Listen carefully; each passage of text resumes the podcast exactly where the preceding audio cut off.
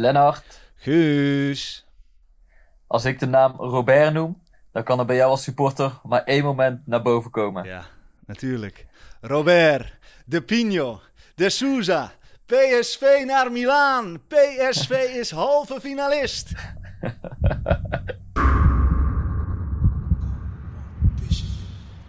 Bishop, everybody say, come on, Bishop, come on, Bishop.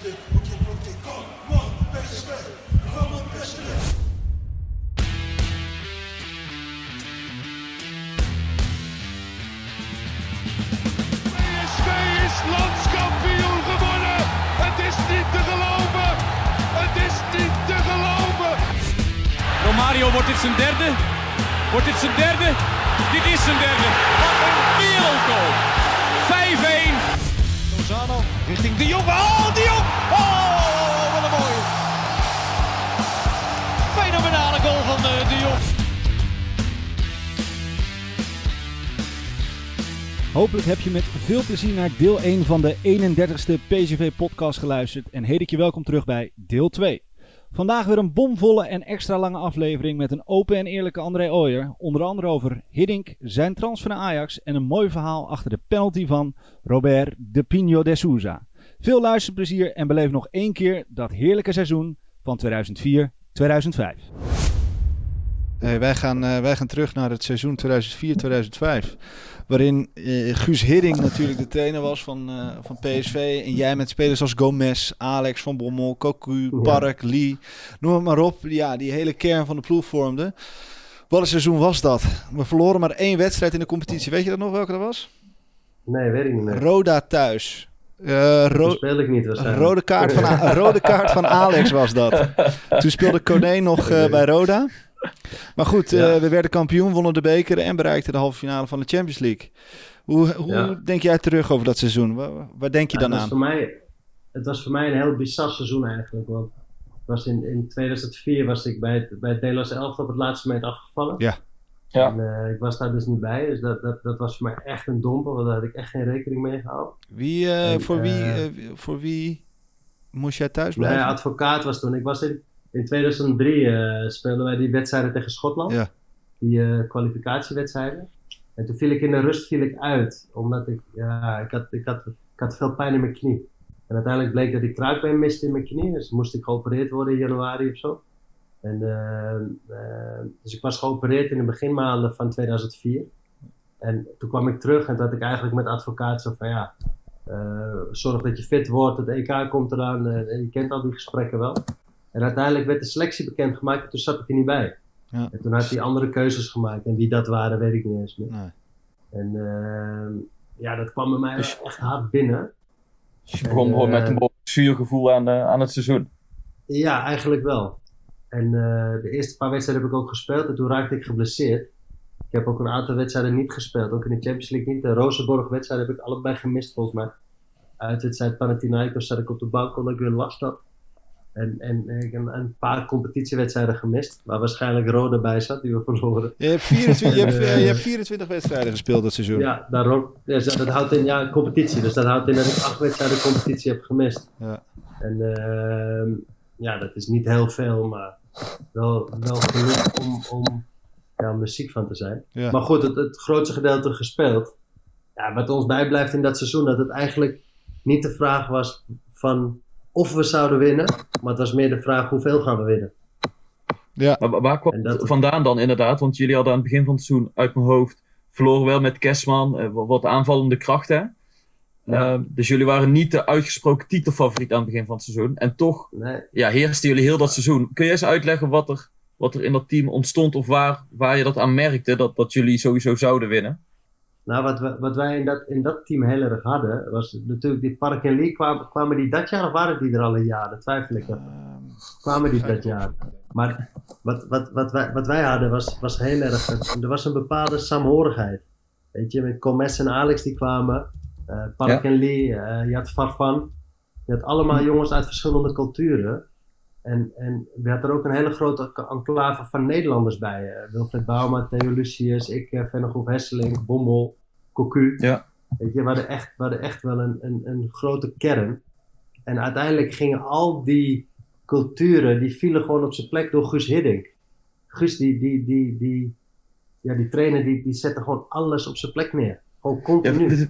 leg dat toch eens uit, André, wat dat is. Want je leest, en ik heb ook wat stukken teruggelezen van 2005. En dat zie je ook dat eh Hiddink niet alleen voetballers op kwaliteit selecteert, maar ook op hun karakter. Ja. Pro- Nou, heb jij een voorbeeld van hoe hij dat team samen smeedde? Of wat hij nou anders deed dan andere trainers? Nou, maar voor, een voorbeeldje te geven. In, in de winterstop, en volgens mij was het die winterstop, maar dat weet ik niet zeker. kwam Alex eh, te laat terug van trainingskamp. Of eh, om op trainingskamp te gaan uit de winterstop. Hm. En eh, ja, wij Nederlandse jongens, weet je, van wat is dat nou voor ons? En hoezo mag hij twee dagen later komen en moeten wij op maandag komen, komt hij op woensdag? Weet je, dat, dat, dat, is, dat, dat, dat gaat heel Ja. snel altijd, hè, dat soort dingen. En Ja. eh, en toen zei Hiddink gewoon heel droog, jongens, maar luister. Laat mij het oplossen met Alex. En doen jullie gewoon je ding. Jullie zijn jullie. Met z'n allen de groep. Zorg dat de groep doet. Blijf hard doorwerken. Blijf trainen. Hè? Want ik ga jullie één vraag stellen. Zijn we met Alex beter of zonder Alex beter? Dus wij allemaal natuurlijk, ja, met Alex zijn wij veel beter. Nou dan, hij zegt dus laat mij het met Alex oplossen. En laat mij met hem de boetes geven of geen boetes geven. Of harde trainen of niet harde. Laat mij het met hem oplossen. En vertrouw daar gewoon op. Ja, en dat deden we ook. En uiteindelijk gaf hij hem volgens mij niet eens een boete. En, en, maar heb je wel een bepaal, heb je Alex op een dusdanige manier geraakt. Dat Alex, Alex een heel eh, gevoel had van. Een, een plichtsgevoel had van ja, ik moet dit doen voor de jongens. En dat merkte je aan hem. Hij, met alles wat wij deden ging hij mee.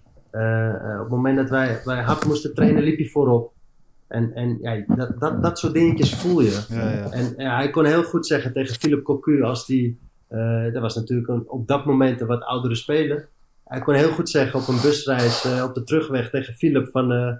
Philip, blijf jij lekker morgen thuis. Ik zie je dinsdag. Ja? Ja, en dat wij allemaal aankeken van, hè, eh, hoezo en ik dan? Ja, en dan zei hij gewoon rustig, ja, hij heeft het nodig en jij bent volgende keer aan de beurt. Ja, ja. Ja, ik had, ik had, ik had nog twee kinderen in, in Volendam wonen.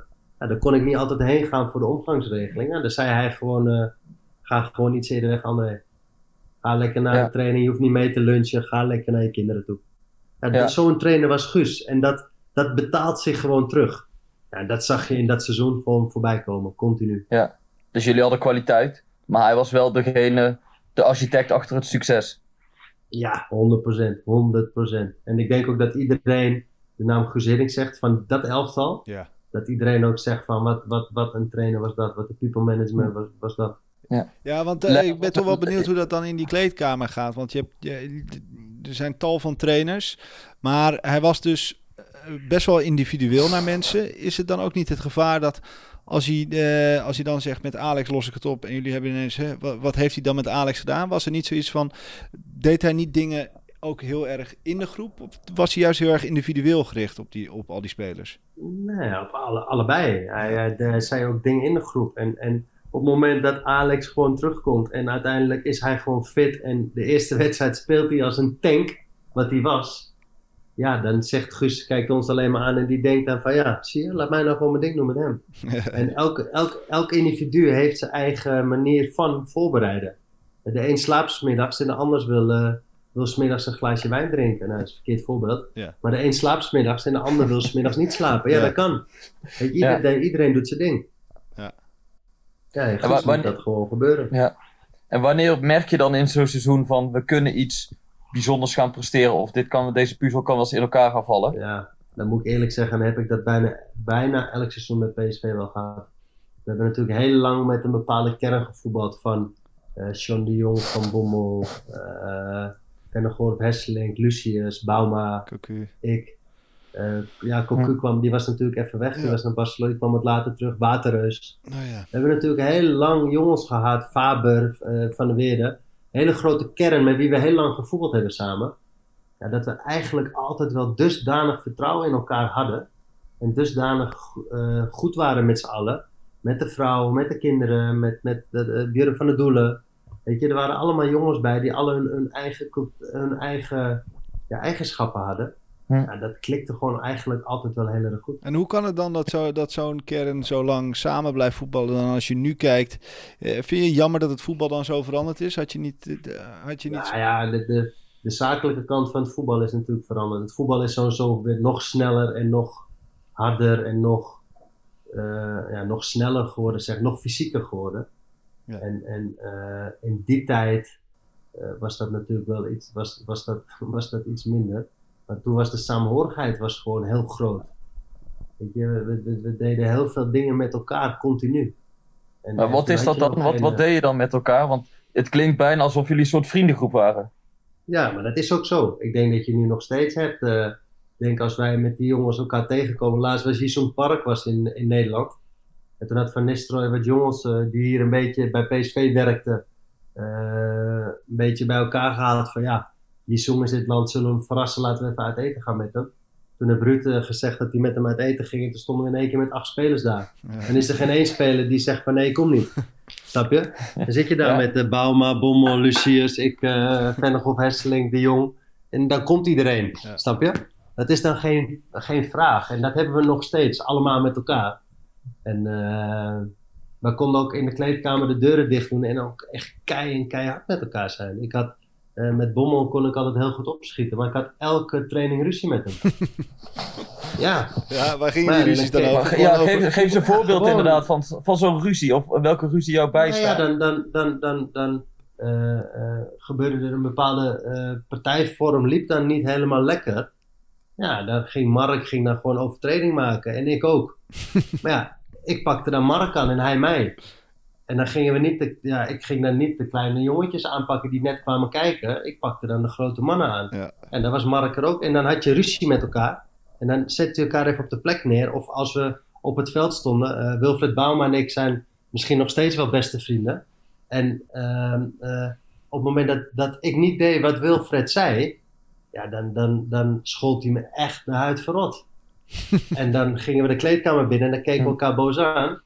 En dan ging het fluitsignaal op en dan stonden we onder de douche en dan waren we weer aan het lachen. Ja. En dan gingen we daarna Ja, ging dat echt zo snel? uit eten.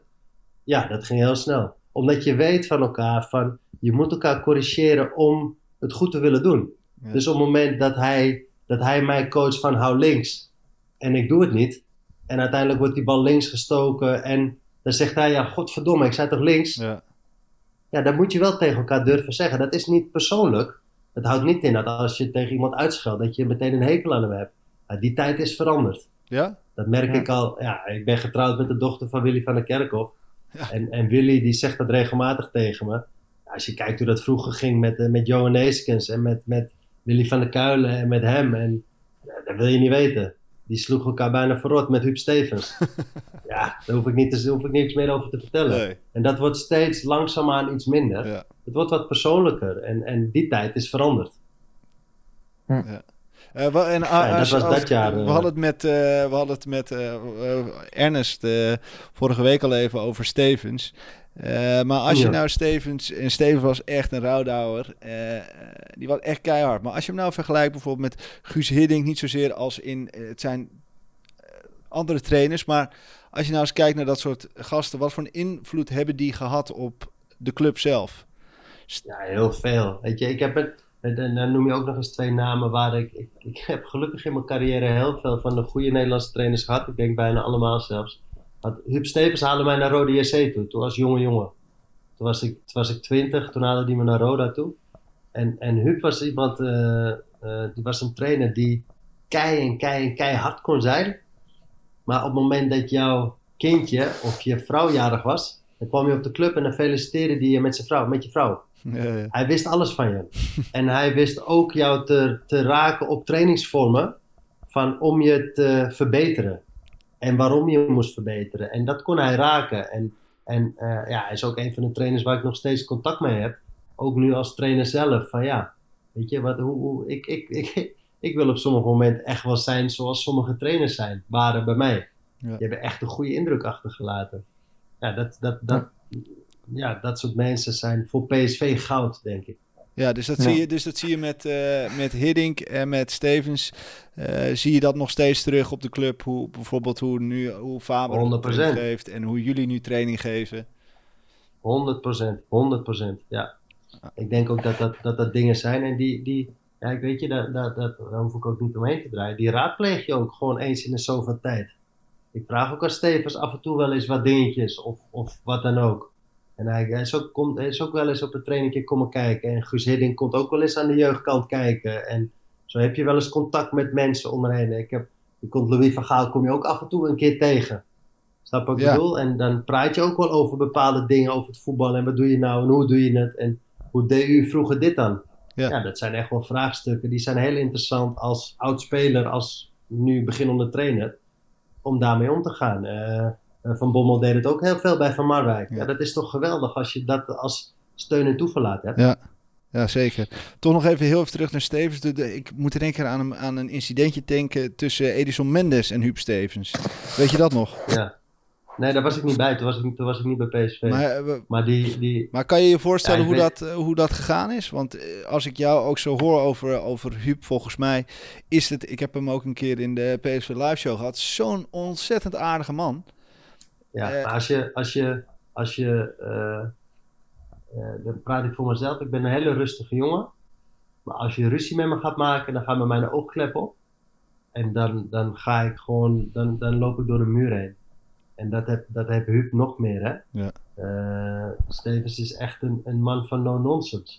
Ja. En op het moment dat je daar weerwoord tegen hebt, ja, ik vind dat je nooit iets terug moet zeggen tegen een trainer. Je moet altijd het respect hebben voor of je het er nou mee eens bent of niet. Dan ga je daarna een rustig gesprek aan. Ja. Ja, en, en, en op het moment dat, dat Stevens wat tegen je zegt of schreeuwt en je gaat terugroepen, ja, dan weet je dat je wel een probleem hebt, kan hebben. Ja. eh, dat, dat gebeurt. En eh, ja, ik vind dat je dat als speler nooit zo ver moet laten komen. André, ik wil heel even terug naar dat successeizoen van jullie, 2004, 2005. Want je zei eh, aan het begin van dit gesprek, wij hadden eigenlijk niet, het was niet de vraag of we gingen, gingen winnen, maar op wat voor manier en hoe. Kun je daar eens een beetje invulling aan geven van, kun je dat gevoel eens naar boven halen? Of ja, hoe, hoe werkt zoiets in een team? Waar merk je Nou, dat aan? bent- we, we, hadden, we hadden bepaalde. eh, we, we, we, we zetten op een bepaalde manier druk en we konden op een bepaalde manier opbouwen. Dat we gewoon wisten van elkaar wat we deden. En we waren gewoon ingespeeld op elkaar en we voelden elkaar gewoon goed aan. En we wisten ook als wij op zaterdag een wedstrijd hadden, of op zondag, en je speelde op woensdag speelde je Champions League. Dan wisten wij ook van, nou, dan sta je 2-0 voor. Dan doen we, en nemen we even een klein beetje handremmetje erop. Want we hebben woensdag weer een wedstrijd. En dat is niet altijd goed. En ik begrijp ook dat veel mensen denken, ja waarom? Ja, woensdag speel je weer. En dan moet je weer doorgaan. En dan wonnen we zo'n wedstrijd met 2-0. En dan heb je, had je soms ook het geluk aan de hand dat je wel een goal tegenkreeg. Weer de 2-1 dat je dacht, oh, dan kan je dan bijna niet meer omdraaien. Maar wij wisten wel de, wat er voor nodig was om wedstrijden te winnen. We hadden zoveel winnaars in het elftal. En dan, dan heb- ja, je zei het net al, weet je, je praat over eh, Alex en Bauma, die stonden centraal achterin. Ja, daar, kwam echt, daar kwam echt geen muisje door gewoon. Dat was ongekend. En dan had je Lee aan de linkerkant alleen maar aan de overlap. Ik stond dan vaak rechtsback met Park voor me. Ja, als, als er überhaupt al een linksbuiten op me afkwam, Ja. dan stond Gison Park, die stond al twee meter naast me om me te helpen. Ja, hier. En dan had je nog Jefferson Farfan en dan Vennegoff Hesselink. Als we het even niet meer wisten, gingen we ballen lang op Jan spelen. Maar ja, er waren weinig mensen die van Jan een kopduel konden winnen. Ja. Dan heb je middenveld had je Cocu en Bommel en John de Jong en Vogel en noem maar op. Ja, was- was- die was opkomend hè? Affelay was opkomend. En, en, en ja, we hadden, we, hadden, we hadden een geweldige mix. En ja, soms Ja. komt er wel eens alles bij elkaar. En als we een Europese prijs hadden kunnen pakken met, met die ploeg, dan was dat dat Ja. jaar geweest. Ja, ja daar, ga- daar wil ik het zo met je over hebben inderdaad. Nog heel even Lennart, hoe heb jij dat seizoen beleefd? Want jij was denk ik 15, 14 jaar als supporter. Ja. Maar je woonde nog in Haarlem of woonde je toen al in Eindhoven? Nee, ik woonde, ik woonde toen in Haarlem eh, met mijn moeder en mijn zus. En eh, ja, bij mij is het voetbal, zoals ik als eerder heb verteld, iets later gekomen toen, eh, toen ik een jaar of 12, 13 was. Dus ik werd, ik werd eh, vlak voor die tijd, eh, werd ik PSV-fan. En ehm, ja, ik was echt idolaat. Ehm, ik eh, ik eh, eh, ging, ehm, mijn zus die meldde mij dan ziek op school. En dan gingen wij samen met de trein naar Eindhoven om trainingen te kijken. En ik had altijd mijn hele tenue aan. En ook Om die André te kijken. Ja, om naar André Ja. te kijken. Heerlijk. En mijn hele kamer hing vol met allerlei krantenknipsels van PSV. Ik ging elke Primera af om elk krantenknipseltje te halen. Knipte ik uit en zo had ik eigenlijk een soort van eigen wallpaper van, eh, eh, van PSV. Ik sliep onder de PSV dekbed. Maar eh, ja, ik was echt, ja, het was waanzinnig. Als ik wedstrijden keek van PSV bij ons thuis, dan ehm, ging de telefoon uit. Dus alle telefoons gingen sowieso uit, maar de huistelefoon ging uit. Mijn zus en mijn moeder mochten niet spreken totdat de wedstrijd afgelopen was. Ook niet in de rust. En eh, ja, en ik heb dat, ja, ik, eh, ik, als ik terugdenk en ook eh, natuurlijk aan al die, die anekdotes die er geroepen worden van, van de commentatoren, kan ik echt, ja, ik kan ze dromen. Maar ehm, ja, ik heb nog, denk dat er nog nooit zoveel euforie in mijn leven is geweest eh, als, eh, als, eh, als dat soort momenten daar, ja. ja. Ja, dat is Je, je kwam, je kwam ja. Ja, ik, Ja, ik zou, dat- voor jou toch ook leuk, André? Of, of ik bedoel, dat, dat een jongetje van 15 eh, zijn school eh, afzegt om, om naar jullie training te komen kijken. Ja, joh, maar dat is, weet je, weet je wat het is? Dat is, uiteindelijk voetbal je bij PSV voor dat soort dingen, weet je, voor dat soort wedstrijden. En, en eh, je bent nooit echt bewust bezig met het publiek wat er zit, maar je hoort het wel. Dus op het moment dat jij op het, op, op het, eh, op het veld staat en ze beginnen in één keer een liedje over je te zingen, ja, dan is dat gewoon heel, heel gaaf. En dan kun je wel net doen met z'n allen van ja, dat, dat boeit me niet. Nou, geloof me, ook als de PSV-supporters dat liedje over mij begonnen te zingen, dan was ik gewoon aan het meezingen. Ik vond het geweldig. Ja. En dat is, dat, is, dat is gewoon mooi. Ja. En, en zo als je dit soort verhalen hoort. Weet je, ik vind het ook altijd, mensen vinden het mooi om mijn verhalen te horen over het voetballen. Ja. Maar ik vind het ook altijd mooi om te horen van, van supporters en mensen hoe ze bepaalde dingen beleven. Ja, dat is geweldig. Ik was laatst bij de supermarkt hier bij mij in de buurt. En eh, ik, ik loop door de Jumbo heen en op dat moment komt er een, een, man naar me toe. Hey André, moet je kijken, moet je kijken. Die doet zijn broek omhoog. Ja. En die heeft alle, alle kampioensjaren van PSV getatoeëerd op zijn been. ja, is toch Ja, heerlijk. dat, vind ik, dat is toch geweldig. Dat vind ik geweldig om te zien. Ja. En dan zeg ik, dan maak ik de grap, joh, ik heb er gelukkig ook wel vijf wegen van meegemaakt. Ja, geweldig, dat weet ik nog, dat weet ik nog. En de meeste beginnen natuurlijk over dit seizoen. Ja. Ja, dat is, al, dat is wel mooi. Ja, ja heerlijk. Ja, ik, had, eh, ik had twee geluksleeuwtjes en die moesten altijd aan de zijkanten van de televisie staan. Dan trok ik mijn hele tricot aan. Hè? Dus ik had ook de sokken tot hoog opgetrokken. Ik had eh, mijn broek eh, en mijn shirt in, in de broek. En ik stond echt, als jullie in die Champions League wedstrijden, stond ik daar ook zo voor, voor, voor de tv. Ik dronk drie biertjes in de eerste helft en drie biertjes in de tweede helft. Dat heb ik altijd gedaan. En, en dat moest ook, kon ook niet doorbroken worden, omdat ik anders bang was dat het misschien mis zou gaan. Dus eh, En hoe oud, hoe oud was je, zei ja, ik- inderdaad. Ja. Nee, ja, ik zeg, bij mij is het, voetbal, eh, het voetbalfan. Mijn vader was niet zo'n voetbalfan, dus ik groeide niet op met voetbal. Toen gingen mijn Ah, ouders, eh, die gingen scheiden. Ik heb met allebei nog steeds een ontzettend goede band, dus daar ligt het absoluut niet aan. Maar mijn vader ging het huis. En eh, ja, die vond het vaak toch een beetje over het paard getilde miljonairs die achter een bal aanrennen. Zo, zo, hè, zo zei hij dat dan. Ehm, daar Ja. keken wij thuis niet naar. Totdat mijn vader het huis. Toen dacht hé, hey, wacht even, verrek, dat voetbal is wel heel leuk zeg. En ik was Ja. zo recalcitrant. Ik, één ding wist ik zeker, ik word niet voor Ajax. Dat was gewoon het enige wat ik zeker wist. En eh, toen ben ik samen met mijn zus echt gaan kijken naar welke club ik wilde worden. En wij hadden altijd al iets met Brabant, Guus Meeuwis. Ja, 1 en Ja. 1 is 2 hè. Ja, geweldig, toch? Dat is toch mooi. Ja, nou goed. Daar heb ik jou ook een mooi verhaal verteld, André. Huh? Ja, heerlijk, Nou ja, voordat wij verder gaan praten met jou, André, ga, eh, over die historische wedstrijd natuurlijk en de vragen van de luisteraars gaan bespreken, gaan we eerst eens even luisteren naar onze beste vriend van de show, Rick Elfrink. Rick, kom maar in.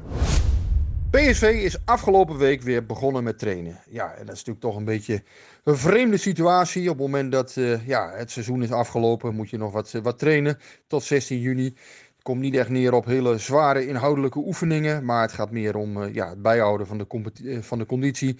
Zodat straks in juli onder nieuwe trainer Roger Schmid een goede start kan worden gemaakt. Ehm, ja, en hoe die start er precies gaat uitzien, ja, dat is natuurlijk toch nog met veel eh, onduidelijkheid omgeven. Eh, PSV zal zeker in de spelersgroep een aantal veranderingen willen aanbrengen. Maar goed, het is natuurlijk niet de tijd nu om in één keer miljoenen er tegenaan te gaan gooien. Op het moment dat je met de spelers, eh, spelersgroep nog in contact bent over het ja, afstaan van salaris zelfs. Want in die situatie zit PSV gewoon. Het is de realiteit dat er bezuinigd moet worden. Betekent niet dat er helemaal niks gaat gebeuren of kan. Want uiteindelijk de normale bedrijfsvoering gaat door. Dus er zal zeker wel eh, een aantal transfers nodig zijn. Ehm, maar ja, ik verwacht geen eh, mega spetterende aankopen eerlijk gezegd. Eh, dat zou ook wel heel vreemd zijn als je ja, enerzijds miljoenen uit de spelersgroep wil hebben en anderzijds miljoenen gaat investeren. Dat zou zich niet helemaal met elkaar verdragen. Ja, ook de technische staf moet natuurlijk nog worden samengesteld helemaal. Ik denk dat PSV graag Boudewijn Zenden in die staf wil houden.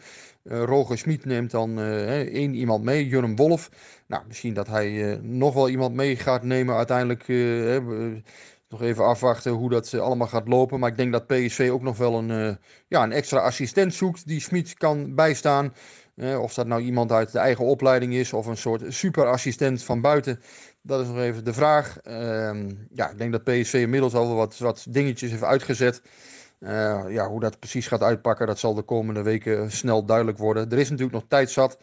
Eh, in dit soort fases beginnen altijd mensen al te vragen van ja, eh, is, is- er al beweging rondom die of die speler? Of ja, er is nu natuurlijk wel helemaal volop tijd. Ehm, ja, als je straks in september of eind september, misschien begin oktober weer de competitie kunt beginnen. Ja, dan, dan zijn we nu nog in mei, dus dan worden het nog hele lange, lange, eh, lange maanden eh, voordat, eh, ja, voordat die selectie rond is. Ehm, ja, in ieder geval bekend is dat Daniel Swaap zal vertrekken. Ricardo Rodriguez gaat normaal gesproken ook weg, denk ik. Ehm, ja, want zijn salaris is, is erg hoog en dat is voor PSV moeilijk op te brengen. Kostas Mitroglou gaat terug naar Marseille. Nou ja, en Ibrahim Afellay, dat is nog even afwachten hoe het met hem verder gaat. Of PSV hem nog een jaartje aan boord wil houden. Tot zover. eh, ja, de komende weken zal er ongetwijfeld weer wat transfernieuws zijn. En ehm, ja, dan eh, wachten we even af hoe dat eh, gaat uitpakken. Ja, we hebben het over het seizoen in de Eredivisie gehad. Maar die wedstrijd die natuurlijk het meest is bijgebleven is de kwartfinale tegen Lyon. Hoe vaak heb jij die wedstrijd teruggekeken, André? Nou, ik heb hem niet vaak teruggekeken, moet ik even verklappen. Dat, dat, ik keek nooit zoveel wedstrijden terug toen de tijd. Nu heb je heel veel videoanalyses, dat had je toen nog niet zo heel erg. En dat heb ik nog niet zoveel teruggezien eigenlijk, die beelden. In mijn hoofd eh, heb je dat, dat hele seizoen, in ieder geval die Champions League reeks, ja, die heb je wel echt meegemaakt. Je, was, was, op het moment dat wij, we hebben, ik heb, elke, ik heb 8,5 jaar bij PSV gespeeld in mijn eerste periode. En toen hebben wij volgens mij alle jaren hebben wij Champions League gespeeld. Ja. En de keren dat wij de volgende ronde halen, die waren natuurlijk op één hand te tellen. Ja. En ehm, ik kan me herinneren, dat, dat seizoen speelden wij tegen Arsenal thuis. Dat was de ene laatste wedstrijd volgens mij. En toen konden wij door een gelijk spel en alle andere dingen, konden wij ons volgens mij al plaatsen voor de volgende ronde. En eh, of als we zouden winnen en eh, we konden daar iets mee. Toen scoorde ik zelf nog, doelpunt uit de corner van Bommel. Ja. En ehm, ja, vanaf dat moment gingen we naar de volgende ronde toe. In die pool die we hadden, ja, toen hadden we wel het besef van, ja, wacht even, weet je, we, zouden wel eens gewoon steeds mondjes aan verder kunnen komen. Want, want naast. Arsenal zat je bij. Rosenborg, Die, wat- en Panathina Rosenborg, Panathinaikos en Arsenal. nog één. Arsenal. En Arsenal, ja. Ja. Ja, Rosenborg, Panathinaikos, Arsenal en wij. En, eh, Ja, want jij was er niet ja, bij tegen en- Panathinaikos, want daar verloren jullie met 4-1. Ja, eh, dat- toen zat ik op de bank volgens mij. Maar die, eh, dat was de laatste wedstrijd. Klopt, ja. Ja, dus toen waren we al geplaatst. En dat, ik, weet, nog- ik kan me nog herinneren in, in, in dat wij bij Arsenal 1-1 speelden. Toen gingen we de bal rond, rondspelen, vijf minuten voor tijd. en toen was het allemaal een beetje zo vanuit het publiek van, ja, wat gaan ze doen? Wat zijn die aan het doen? Een beetje fluiten en doen. Ja. En toen kwamen wij er wel snel uit dat we dachten van, ja, wacht even, een mooi verhaal. Weet je wat het publiek ook doet? Maar als wij 1-1 spelen en de andere uitslagen waren gunstig, dan zijn we door naar de volgende ronde. Ja. En volgens mij was dat toen. Dat is iets wat ik, wat ik misschien verzin. Ja, nee, nee, nee, want je, hebt, eh, want je is. speelde tegen Arsenal thuis, die wedstrijd voordat je tegen Panathinaikos speelde, eh, speelde je 1-1 in het Philipsstadion. Ja, dat, die weet ik. En volgens mij plaatsen wij ons toen al zo goed als voor de volgende ronde. Ja. En ja, toen kwam daarna, wat kwam daarna? Monaco volgens mij. Ja. Ja. En eh, ja, Monaco, dat is... Als ik, als ik aan dat seizoen denk, dan denk ik aan Lyon. Zeker de penaltyreeks en waar we het zo over gaan hebben. Maar ook echt aan de, aan de eh, interactie tussen spelers en supporters in Monaco. Wij, wij wonnen toen in Monaco en toen gingen we door naar de volgende ronde. We wonnen daar 2-0 volgens mij Ja. kan het. En, en ehm, toen moesten de supporters moesten langer blijven zitten. Ja, wij gingen door, dus we hadden niet alleen de volgende ronde bereikt, maar ook nog eens de kwartfinale bereikt. En eh, Ja, die supporters die moesten wachten, die mochten nog niet weg. En wij hoorden dat in de kleedkamer. Toen zijn we teruggegaan. En eh, ik heb daar een beeld van op, op, op mijn netvlies staan dat echt de helft van de groep op zijn slippertjes, blote voeten. Ik weet het allemaal niet, op die Sintelbaan staat daar in Monaco. En dat wij dusdanig feest aan het vieren alsof we de Champions League gewonnen hadden. en dat was, dat was zo'n weerzien met, met die supporters. Dat, dat, dat is het moment, dat, heeft me, dat is me altijd bijgebleven. Ja. Van, van supporters met PSV. Dat was Monaco uit. Ja. Ja, dat was goud, jongen. Dat was geweldig. Wij met z'n allen Zegt dat ook iets over, eh, zegt dat ook iets over hoe bijzonder dan die, die Champions League reeks is inderdaad? Want je wordt ook kampioen, je wint de beker. Maar ja, als we het nu over die Champions League hebben, dat kun je allemaal zo helder nog voor je geest halen. Ja, nou, kampioen waren we al geworden. Hè? Dat was niet de eerste keer. Ja. Dus die Ja. hadden we al. Volgens Ja. mij, voor mij was dat volgens mij dat seizoen mijn, mijn vierde of vijfde kampioenschap. Dus dat wist ik wel. En het mooiste aan een kampioenschap was niet zozeer die schalen mogen halen. Maar het mooiste aan een kampioenschap is gewoon die rondrit door de stad heen. Ja, ja. Dat is waar je voor voetbalt het hele jaar. Die rondrit die was zo, dat op die platte kaart door de supporters heen, dat, dat is zo goud. Ja, daar, daar, wil je, daar, daar wil je elk jaar weer naar terug. Dat is echt het mooiste wat er is van een huldiging van een kampioenschap. Dat was echt, dat was echt zo mooi. En, en ja, dat, dat, dat, dat besef je dan op het moment dat je Champions League speelt. Weet je van, hé, wacht even, je kan succes halen. Ja, en toen kwam die wedstrijd van Lyon. Ja, Olympique Lyon, die hadden we volgens mij daarvoor al op een toernooi tegengekomen. En daar hadden we al een aantal keer tegen ja, gespeeld. klopt ja. Ja, Olympique Lyon was gewoon een, een mega goede ploeg. Echt zo'n out, out, outsider was dat gewoon. Ja, er was er niet zomaar eentje, En- Lyon. Nee, ik, zat, Nee, ik zat vandaag nog even naar die opstelling te kijken. En daar had je Abidal, Govou, Etienne, Juninho, Diarra, Malouda. Dat, dat, Ja. was niet normaal wat zij daar toen eh, in hadden staan. Ja, inderdaad. En die waren, die waren nog allemaal ook, er waren veel van die jonge jongens bij hem. Malouda was toen nog jong. En, maar goed, die, die, ja, eh, wij hadden natuurlijk ook een goede ploeg. Dus we wisten wel dat we wat konden doen. Ja, toen kwam eerst, voordat we naar de wedstrijd komen waar het op gaan, we speelden eerst uit. Ja. Ah, jongen, en ik, ik heb geen idee. Maar ik dacht echt na een uur spelen, ja, ik heb het niet meer. Ja? Wij, Comes haalde de ene naar de andere bal eruit, voor mijn Ja, ja. gevoel. Ik had het idee dat wij gewoon met 3, 4, 5, 0 achter hadden moeten staan. En Comes die pakte echt de meest onmogelijke ballen. En eh, ja... Is dat dan toch spanning of zenuwen? Nee, eh, Lyon over, over, overtrof ons gewoon. Lyon was zo verschrikkelijk goed die wedstrijd. Ja. Tenminste, dat, dat, dat is mijn gevoel daarbij. En ja, ik denk vijf minuten voor tijd, tien minuten vlak voor tijd volgens mij. Eh, Ja. denkt, de- denkt Philip van, nou ja, weet je wat, ik schiet een keer op goal. En die bal die stuit het erin en die gaat de hoek in. En we staan in één keer 1-1. Ja. En op dat moment verandert dus een, een druk van helemaal weggespeeld worden en denken van, nou ja, wat doen we hier? In één keer in 1-1 van, hey shit, we hebben een kans om de halve finale te halen, want we moeten nu thuis. Ja, thuis met het publiek, met onze supporters. Ja, thuis waren wij gewoon onoverwinnelijk dit, dat jaar. Altijd eigenlijk bij PSV heb ik me dat zo gevoeld. Ja. Maar maakt niet uit welke ploeg er komt thuis bij ons. Of het nou Manchester United is, of Lyon is, of maakt niet uit wie. Wij kunnen van iedereen winnen bij ons thuis. Supporters erachter staan en wij zetten gewoon druk wat we moeten doen. Ja, dan, dan is dat zo'n wisselwerking. Dan, kan iedereen, dan, dan gaat iedereen eraan. Ja, dat Maar gebeurde bij ons ook. Ja. Wat Ik wil ben, ja, ik ben dan toch benieuwd in dat je speelt dan 1-1 uit. Dus dat geeft een enorme boost. En dan leef je als speler een week toe naar die tweede wedstrijd van de kwartfinale. Wat, wat voor een Nederlandse ploeg heel Ja, uniek nog- is. Ja, er Ben staat je nog daar- een competitiewedstrijd tussen, hè? Want die speel je ook nog. Ja, Dus ik weet ja. niet eens meer welke wedstrijd ertussen zat. Ik hier maar Nee, Maar er staat ben je dat niet mee bezig. tussen. nou, jawel, natuurlijk wel. Want na die wedstrijd van Lyon weet je, oké, 1-1. Het is, eh, ik zeg maar weer woensdagavond, zaterdagavond moet je weer spelen. Ja, dan is het wel dat Hiddink meteen weer zegt, jongens, leuk, maar zaterdag moeten we spelen, we willen kampioen worden. Dus focus je nu op de eerste wedstrijd. En dan focus je op die eerste wedstrijd en dan is die wedstrijd voorbij. En dan pas focus je weer op Lyon. ja, Dat jullie moesten nog de- dat kampioen is de worden. kracht. Volgens mij zie je? ik, je speelde tegen eh, NEC. eh, Ja, jullie moesten nog kampioen worden op dat moment. Ja, dat denk ik wel. Ja, ja, dat, weet ja. ik, dat weet ik niet eens meer. Dat lijkt me wel. En, Ja. en eh, nou, die wedstrijd tussendoor, ja, die win je dan prima. En dan, eh, hoeveel wonnen we die wedstrijd, Lennart? Ja, dat? heb, eh, ik zit even kijken. Volgens mij was dat tegen NEC 4-1.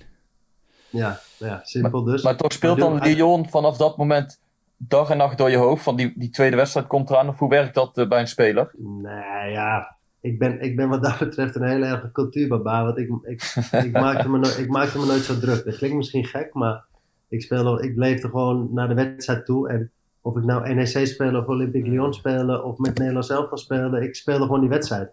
Ik deed gewoon de dingen die ik altijd deed.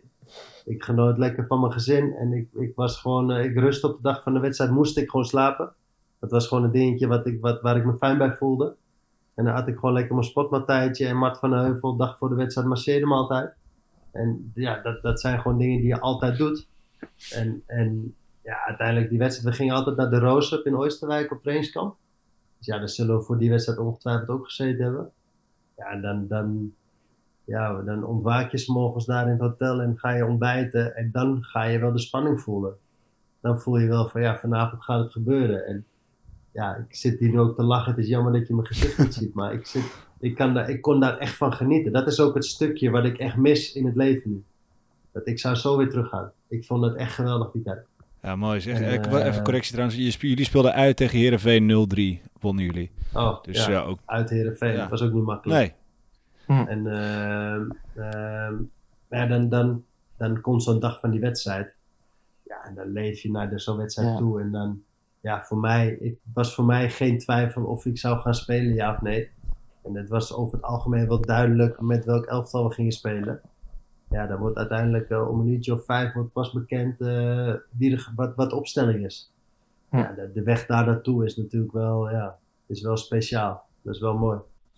Is er een specifiek moment dat je herinnert van die dag? Of, of in de aanloop naar die wedstrijd? Nou ja, niet echt. Ik had altijd, samen met Sean de Jong had ik altijd eh, House of Justice, een liedje zeg maar. Die wilde ik graag in de warming-up horen. En als dat liedje kwam, dan ging ik zelf altijd helemaal uit mijn dak. Dat echt iedereen me aan zat te kijken van, wat is die gast aan het doen?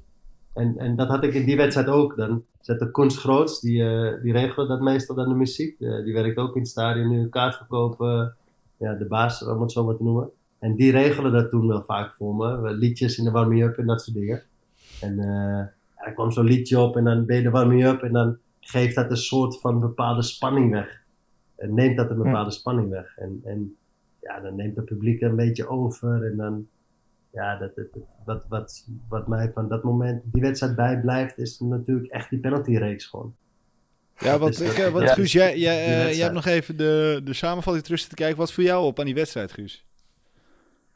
Nou, gewoon de, de intense sfeer in het stadion. Ik bedoel, je, ook als je die beelden nu op YouTube terugkijkt. Je voelt die spanning gewoon in het stadion hangen. Dat was echt Ja. zo intens volgens mij. Dus ja, ik ben heel benieuwd hoe dat dan als speler is. Dat moet je ook wel voelen, toch? Hetzelfde, ja, tuurlijk, 100%. Maar alles wat, eh, dat, en dat, dat wordt wel eens onderschat en niet vaak uitgesproken. Alles wat de supporters doen, dat voel je op het veld. Dus of de supporters tegen je zijn of met je zijn, dat voel je. Dus op het moment dat jij niet lekker in je veld zit en drie keer een bal breed speelt en je wordt uitgefloten, dan voel je dat. Dat doet wat met je. Ja. Maar het doet ook wat met je op het moment dat jij een, een duel aangaat en je wint dat kopduel en het publiek begint te, ja, dat doet dat wat met je gewoon, eerlijk. Ja. En, en Ja. op het moment dat jij de warming-up, eh, de tunnel uitkomt voor de warming-up, en je voelt dat het stadion vol zit met al die vlaggetjes, en je voelt dat ze, dat ze achter je staan, en je voelt gewoon van, ja, we gaan hier gewoon winnen vandaag. We gaan gewoon de Ja. halve finale bereiken. Ja. Dat, dat Nee. was vanaf moment één duidelijk.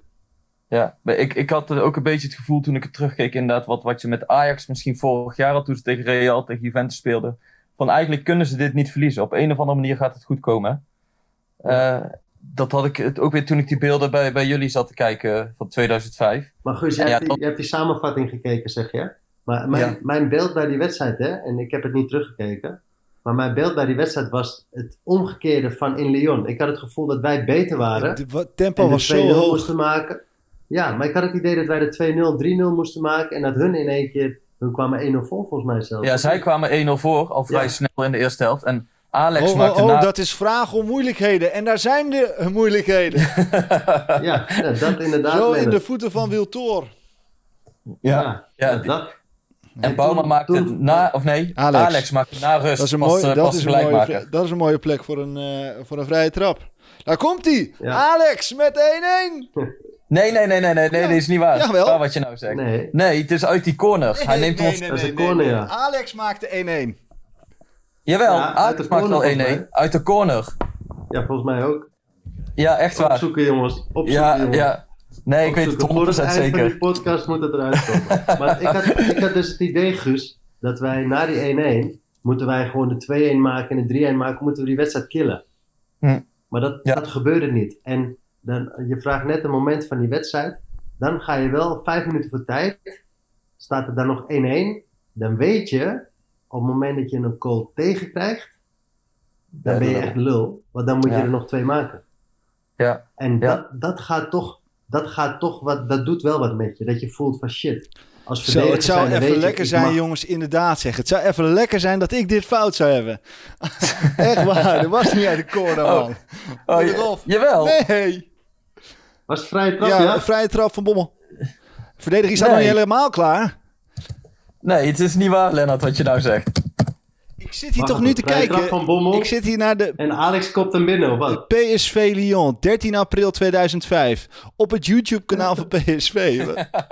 Ja, uit, de, uit de vrije trap van Van Bommel. Ja, Ja, oké. Ja, dat is hetzelfde. Dat, Ja, klopt. ja. Ja, dat, Nee, jullie hebben het over corner. Ja, corner, Ja, trap. ja, Maar wat, wat, wat, ik, wat ik nog ook opvallend vond in die wedstrijd, of weet je, die sfeer was geweldig. Alleen in de verlenging pakt Gomez die spits bij zijn voeten en die duikelt over hem heen. ja, En binnen een seconde is heel dat stadion doodstil. ja, In afwachting of die scheidsrechter zou fluiten. En ik, ik zie jou ook op die samenvatting meteen naar de scheidsrechter lopen. Ja, kijk, dat zijn die- volgens mij momenten tijd- dat je het ook als speler in de broek doet. In die tijd had je geen VAR en al dat soort dingen. Hè? Dus wij hadden, wij hadden toen een ploeg, wat we ook af en toe echt bewust afspraken. Op het moment dat, er, eh, eh, dat de scheidsrechter een keus moet maken, moet je meteen zorgen dat je op zijn lip zit, met z'n allen. Meteen zorgen dat hij afgeleid wordt, of dat je hem overtuigt, of Ja. dat je, dan moet je wat doen. Soms moet je met rust laten, en soms moet je erop duiken. En dit was een moment dat we allemaal wel het gevoel hadden van, oh shit, dit was een penalty, maar hij moet om. En dan ga je meteen naar hem toe en dan ja, hoop je maar dat hij hem niet geeft. Ja, hij gaf hem uiteindelijk niet. Dus ja, en dan, dan weet je wel van dat je goed wegkomt. Ja. En, en ja, dan komt die penaltyreeks. Ja, eh, dat, dat is goud. Dat, dat is daar, daarvoor, zo zeg ik dat altijd voor mezelf, daarvoor ben ik geboren. Daarvoor ben ik voetballer geworden. Ja, toch? Dat is gewoon, dat is, daar, daar, bij die penaltyreeks moet je, vond ik, ik neem gewoon een penaltypunt, klaar. Ja, zei je dat Iedereen- zelf of werd je aangewezen? Eh, beide. Beide. Was geen twijfel. Penaltyreeksen was ik altijd bij alle. Ook in die UEFA Cup finale, eh, kwartfinale tegen Feyenoord, de halve finales beker. alle penaltyreeksen was ik bij. Ik nam ook vaak de tweede penalty na Kerstman of na Van Bommel. Of, weet je, de eerste penalty nemen was ik nooit. Terecht. Mhm. en de tweede of de derde penalty nam ik wel vaak. Dus als Bommel een penalty miste, was ik aan de beurt. Ja, als hij zich weer goed voelde, nam hij hem. En zo heb ik af en toe wel penalties gemaakt. Ooit eentje gemist tegen RBC. En verder bijna En wist je ook hoe je hem zou schieten? Want je, Ja. je, je nam hem op, op, op zijn neuskus. Nou, ik had, ik had altijd wel een, een manier van tevoren dat ik wist van een penalty. Op het moment dat je van de middenlijn naar de penalty stip loopt. Ja, dat, dat, die is gewoon dat moment van spanning. Is echt zo mooi, maar zo dodelijk. Want je gaat, je gaat denken van wat ga je doen? Ja. Schiet Mhm. ik hem links, schiet ik hem rechts? Eh, schiet ik hem eh, onderkant lat, schiet ik hem over? Wat als ik mis? Dan vliegen we eruit. Eh, je, je, je kan van alles in je hoofd halen. Alleen ik had maar één ding in mijn hoofd van... Het maakt niet uit, maar deze penalty gaat er gewoon in. Punt. Geen twijfel. Ja. Dat had ik al, die overtuiging had ik altijd. Die bluff heb ik altijd al gehad. Heb ik nog steeds. Op het moment dat ik bij onder 19 een bal pak, ik zeg ik schiet hem op de lat, dan pak ik de bal en schiet ik hem op de lat. Die overtuiging heb ik altijd. en, en of het dan gebeurt, zien we dan wel weer. En ik, ik loop naar die bal toe en ik, ik had me voorgenomen gewoon, ik schiet hem gewoon hoog door het midden. En alle Neeskens inderdaad, wel iets hoger dan dat hij dat altijd deed. En op het moment Ja, hij dat ik de bal neerleg, ja, ik, maar het- dat zie je op die beelden niet zo, maar dat is een gevoel. Ik glij een heel klein, mijn, mijn standbeen glijdt een heel klein beetje weg. Dus Mhm. mijn been gl- g- glipt een heel klein beetje. En als je dat doet, dan ga je met je lichaam naar achter en dan schiet je die bal hoog over. En hij glijdt weg en dat besef ik, waardoor ik mijn lichaam iets naar voren doe. Waardoor ik eigenlijk op het moment dat ik de bal raak, stond voor mij even een milliseconde de wereld stil. Want ik dacht echt van, kut. Ik glij weg. Ja, die bal gaat over. En ik zie hem onderkant laten erin gaan. Ja, mooie, mooie kon er niet in. En, maar het was niet zo bedoeld om zo onderkant laten erin te schieten natuurlijk. Ja, en dan, dan heb je zelf je penalty gemaakt. En, en achteraf irriteer ik me aan mezelf dat ik niet even naar Comes ben gelopen om succes te wensen. Maar ik ben gewoon weggelopen naar de middelen. Ja. Juichen met het publiek en weg. Ja, dan, komt, dan missen hun en dan... dan Ja, want zij waren arrogant, hè? Geen Ja. aanloop van betekenis. Arrogant. nee, niks. Ja, klopt, inderdaad. Maar ja, daar zijn ze voor betaald. Ja. En, en, en daar, daar, ja, ik ben blij dat ze dat zo waren. Want ja, het was voor ons alleen maar lachen natuurlijk. En jullie hadden Gomez. En hadden Gomez. Maar als- dan, dan komt het hè, moment... Maar heel Ja. eerlijk nog even op dat moment over Gomez. Hè. Ja. Dan, dan als Gomez, eh, die draaide, die draaide zich om toch? Dan ging hij Ja. met zijn rug naar de, pen, naar de, naar de nemer staan. Ja. En dan sprong hij drie keer omhoog tegen de latten. Ja. Ja. met alle respect, ik, ik heb wel eens eh, penalties geoefend op trainen met hem, tegen hem. Ja. Maar als hij daar staat, dan dacht je echt bij jezelf van... eh, hoe, hoe, waar ga ik die bal binnenschieten? Dat kan helemaal niet. Dat, die, die, die man is zo groot, die heeft armen, die, die, die raakte bijna de paal aan als hij in het midden stond. Dat, dat kan helemaal niet. En, en, en ja, hij deed het ook nog. Ja, en dan komt die laatste penalty, ja. Ja, dan, dan komt het moment waar we de podcast mee openen. En Lennart, hoe, hoe heet hij ook alweer? Robert. De Pino. De Souza. PSV naar Milaan. Ja. Maar we hebben dat, dat moment, hè, dat, dat gaat wel door je heen. Hè. We hebben, dat moment hebben we ook gehad in, eh, wat was het, 2002, kwartfinale Feyenoord. In de Kuip. Hadden Ja. we ook zo'n moment. En toen miste Gakko Kietsen miste penalty. En hun maken hem allemaal. En toen vlogen we eruit. Dus nu was het andersom. Wij moesten de winnende maken. Maar op het moment dat Robert daar staat, dacht ik wel van, ja, wacht even. Als je, we zijn er nog niet. Hij moet hem eerst maken, voordat we gaan juichen. En dat is wel mooi, een mooie anekdote wat ik eh, voor de uitzending tegen jullie zei. We hebben een momentje gehad met Robert. Die, ehm, eh, nou, jullie kennen jullie, ja, ik zal de hertgang een klein beetje uitleggen. Als je van de, ehm, eh, de kleedkamer naar de kantine loopt, Ja. om het zo maar te noemen, dan loop je langs de trainerskleedkamer. En de trainerskleedkamer die is helemaal van glas. Daar hangt een heel groot televisiescherm in. En daar loop je als speler gewoon langs. Die deur is bijna altijd dicht als ze in gesprek zijn. En anders is die open. Dus wij komen na de training, voetbalschoentjes in de hand, komen Mark en ik, Van Bommel en ik, komen langs de trainingskleedkamer. Op dat moment zegt Hiddink van, jongens, kijk eens even. Dat was, ja, voordat ze Robert halen, misschien het seizoen daarvoor zelfs.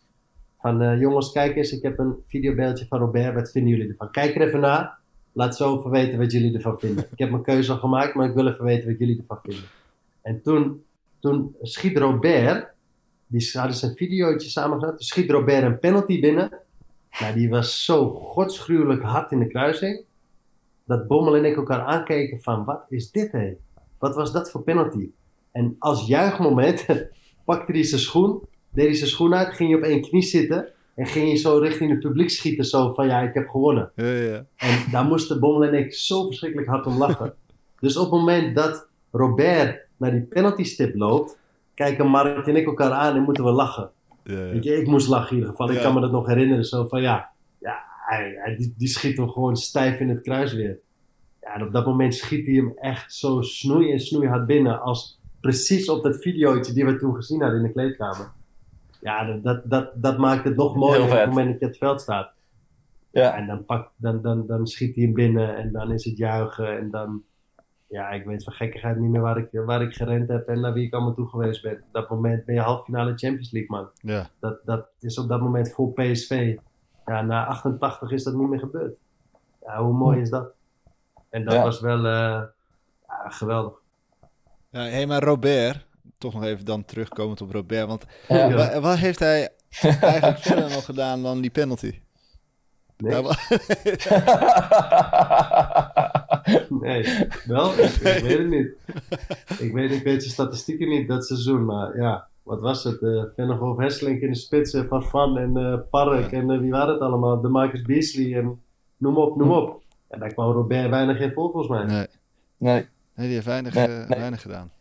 Maar hij is wel was die topscorer volgens binnen. Ja, ja. Maar het is wel knap dat je, kijk, zo'n penaltyreeks, hè, dat, daar kom je weer een verschil tussen trainer en speler. Als trainer bepaal je wie de, die penalties neemt.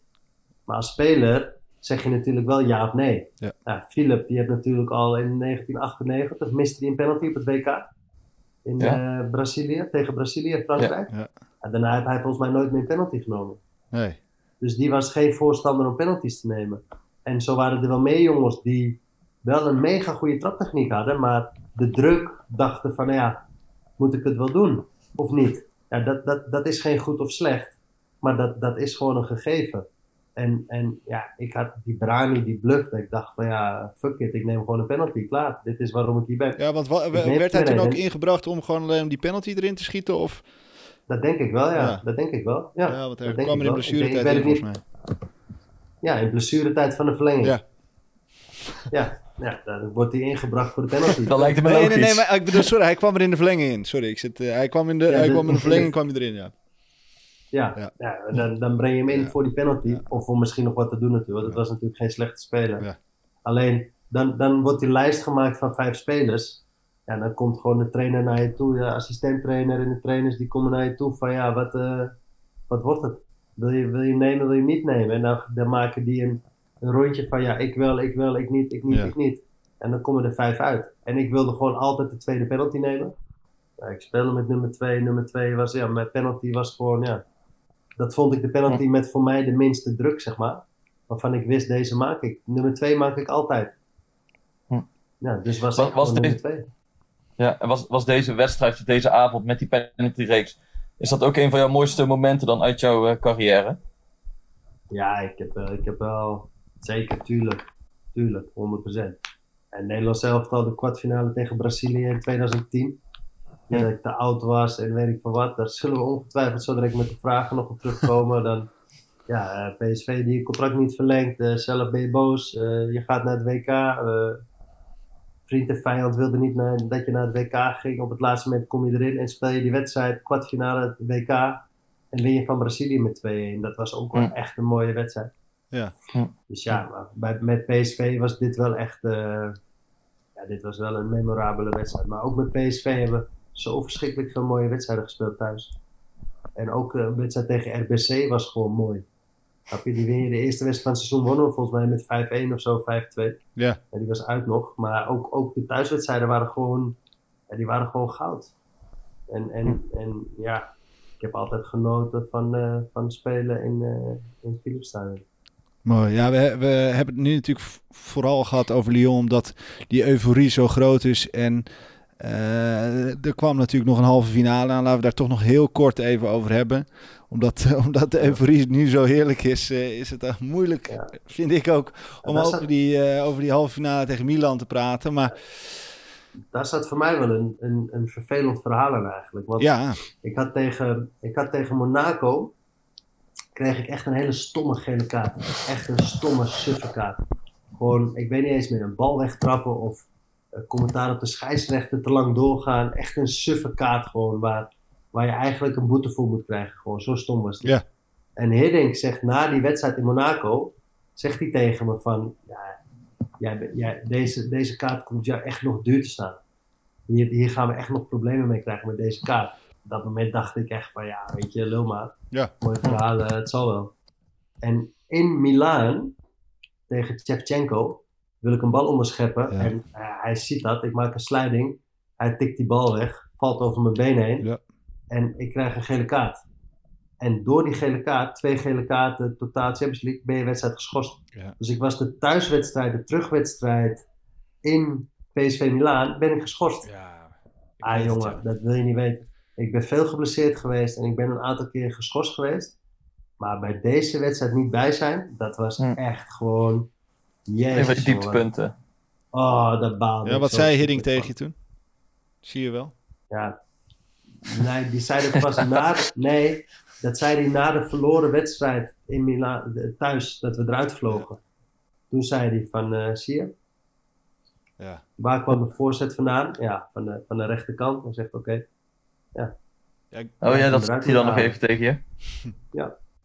Zo, maar Ja, dan, dat is ja, wel bijgebleven. En dat neem je nu weer mee in je eigen trainingscarrière tegen die jongens om dat soort voorbeelden te zeggen. Ja, eh, wel- grappig. Gomez vertelde in die docu, die was eh, van een tijd terug nog op televisie, dat het alsnog voelde alsof jullie de Champions League zo goed als gewonnen hadden. Ook eh, toen jullie Ja. eruit vlogen tegen Milan. Want dat, ja, die wedstrijd duurde natuurlijk gewoon net even te lang. Ik weet niet waar hij het over hebt, maar dat heb ik helemaal niet. Nee? Nee, totaal niet. Nee, dat kan toch ook haast niet. Nee, maar hij Nee, zei maar van, omdat hij zei, ze waren zo goed. Eh, ehm, ze, ze vlogen eruit, maar alsnog, weet je wel, het voelde gewoon alsof ze... Ja, jullie wa- omdat jullie zo'n goed team waren. Ja, maar Ja, tegelijkertijd, anders. Maar niet, nee, dat had ik totaal niet. Nee, helemaal niet. je laat ook een unieke dat we kans de- lopen. ja, dat wij op de platte kast stonden om het kampioenschap te vieren. Toen hadden we dat natuurlijk wel van ja, ja we hadden gewoon die finale moeten halen en baal je van. En nee, maar bij mij is het balen nog steeds verschrikkelijk. Ik denk, Cocu maakt daar nog de 3-1 ook nog. Ja, schitterende Dus we goal. krijgen de 2-0, we krijgen de 2-1 tegen. Cocu maakt de 3-1. Ja. Als je nog een goal maakt, dan ben je gewoon door. Ja. Hm. En ik denk, die goal die Cocu maakt, die maakt hij nooit meer in zijn leven. Dat was zo'n mooie goal. Ja, Hm. ik weet het. Ja, en eh, eh, je had het eh, net al even op de trainingen over dekken en aanspreken. Maar eh, Bommel had toen eh, Ambrosini moeten dekken in die laatste fase. Ja, ja, ja en nee, ja en nee. Tuurlijk, hij, hij, loopt, hij, loopt, en hij, hij loopt met Mark weg, maar er staan nog meer mensen in zijn rug die hem ook over kunnen nemen, snap je? Ja. En, en dat, is, dat is, ik vind het altijd makkelijk gezegd. Ja, dat is ook heel makkelijk ja, gezegd. die fout, wat, die voorzet had ook niet mogen komen en de bal naar de voorzet toe, de bal naar de zijkant had ook onderschept moeten worden. Weet je, dat soort dingen kan je nooit aan één iemand opleggen. Nee, is ook zo. En daar waren we ook een te, te groot team voor. En er gaat veel fout aan vooraf. Maar ook de 3-0. Kijk, we hebben ook, wat ik erger vond, was de, de kans die Bommel kreeg en die Park kreeg in Milaan. De schietkansen vanaf de 16 meter, dat vond ik erger. Want daar hadden we moeten scoren. En dan had je daar 2-1 verloren. En dan had je een betere uitgangspositie gehad thuis. En daar hadden we kunnen scoren. We hebben daar echt de mogelijkheden gehad om te scoren in Milaan. Ja, dat doe je dus niet. Ja, en dan thuis vlieg je er uiteindelijk uit door één goal. Clarence Seedorf zei het na de wedstrijd, hè. Die zei van, ja, eh, wij, wij hebben het niet verdiend om naar de finale te gaan. Ja. Maar ja, Maar k- kijk je dan nu, als je zoveel, zoveel jaren later, eh, dat, dat, dat Champions League seizoen, is dat voor jou een van je hoogtepunten? Of doet dat dan nog altijd een beetje pijn? Omdat je weet van, ja, er had echt zoiets moois in gezeten. ja, beide. Natuurlijk is dat, dat seizoen een hoogtepunt. Maar voor mij dat veel dieptepunten. Want ik heb toen die halve finale één niet gespeeld. En we halen de finale niet. Dat zou mijn 50 de Champions League wedstrijd worden volgens mij. Mijn 50ste Europese wedstrijd voor PSV. En ehm, de dag erna, of twee dagen daarna, wij speelden de bekerfinale daarna tegen Willem II. En de dag erna ging ik met de reserves trainen. En toen was ik zo verschrikkelijk boos dat ik echt zo lang door ben gegaan met trainen. Dat ik eh, nog ging afwerken en op kool schieten en helemaal een malle ging. En toen scheurde ik een bovenbeenspiertje uit gekkigheid. Oh. Dus ik had na, de- na de wedstrijd eh, ja, een, een, een klein beetje alcohol gedronken. Omdat we dachten van ja, fuck. eh, Ja. Ik hield het niet meer van de spanning tijdens die wedstrijd. Ja. Dus ja, dat. En de volgende dag trainen. Toen ging ik hard trainen. Dacht ik, ja, ik moet alles even eruit weer. En toen scheurde ik mijn bovenbeen. En toen miste ik daardoor de bekerfinale. Ja, dat was nog erger. Dus ik verloor en de halve finale niet gespeeld. Door de gele stomme kaart. En de bekerfinale niet gespeeld. Omdat ik zo eigenwijs was om de dag erna als een malle te gaan trainen. Dat had Luc van Acht zegt, doe rustig aan. Overmorgen train je weer. Eh, nee, ik was weer eigenwijs. Ik ging weer trainen. En toen, Ja. ja, ik was de bekerfinale dus ook niet fit. Gewoon niet. En toen zei Guus Hiddink, dat was Hiddink. Die zei dus de dag voor de wedstrijd, voor de bekerfinale, André, eh, ik wil dat je op de bank komt zitten. Ik zeg, ja, maar trainer, ik kan niet eens invallen. Ik kan niet eens sprinten. Hij zegt, ja, ik wil toch je op de bank komt zitten. Hij zegt, en breng ik je niet in, maar dan ja, ben je erbij, want je verdient wel om de bekerfinale mee te maken. Ja. Ja. Ja, en toen zat ik dus op de bank. Toen stonden we 4-0 voor. En toen eh, zegt hij vijf minuten voor tijd van, dan kijkt hij me zo aan, eh, wil je even? Dus ik zeg, wil je even? Maar ik kan niet sprinten trainen, ik kan helemaal niks. hij zegt, ga gewoon het veld op, sta 4-0 voor. Dan heb je in ieder geval de wedstrijd gespeeld. Dan heb je de bekerfinale gespeeld. We hebben veel aan je te- danken gehad dit jaar. Je hebt genoeg meegemaakt in het verleden. Ja. Hij zegt dus speel. Toen viel ik vijf minuten voor tijd, viel ik die bekerfinale in. Toen speelde Martijn Reuzen bij Willem II. Die, moest, die ging als een malle sprinten om nog een doelpunt te maken. Ja, toen dacht ik, dit kan niet gebeuren. Dus toen sprint ik echt als een malle om die bal te onderscheppen. Dat deed ik ook. Ja. Maar ja, toen kon ik daarna weer zes weken niet lopen. Dus toen was, begon het nieuwe seizoen 2005-2006. Begon ik nog steeds geblesseerd in mijn bovenbeen. Maar ik had wel de beker geworden en gespeeld. Nou, mooi André. Hey, wij gaan eh, door naar de vragen van de luisteraars. We hebben er sowieso een paar. Ehm, eh, we beginnen met die van eh, Rick Klein en Tink. Hoi André, wat zijn jouw ambities in het trainersvak of kijk jij gewoon wat er op je pad komt? Ambieer je zelf een carrière Ja. als hoofdcoach in het betaald voetbal bijvoorbeeld? Nee, ik, ik, ik ambieer de hoofdcoach nog niet. Maar ik heb ook eh, tijdens mijn carrière altijd gezegd, ik ga nooit trainer worden. Na mijn carrière gezegd, ik ga nooit trainer worden. Toch de trainingscursus gaan doen. En nu zeg ik ook, ik ga nooit hoofdtrainer worden. Ja. Ja, zeg nooit nooit. Eh, op dit moment ben ik assistent bij Van Nistelrooy. Dat, dat bevalt goed. Ik ben assistent geweest bij Cocu en Bommel, één, twee dagen in de week. Nu echt fulltime met Ruud aan het werk. Ja, dat is wel echt fijn werken. Fijne persoonlijkheid. We hebben een mooie staf met Tim Wolf, Abe Knoop. Eh, we hebben echt een mooie staf. En eh, ja, dat bevalt me wel heel erg goed. Ja.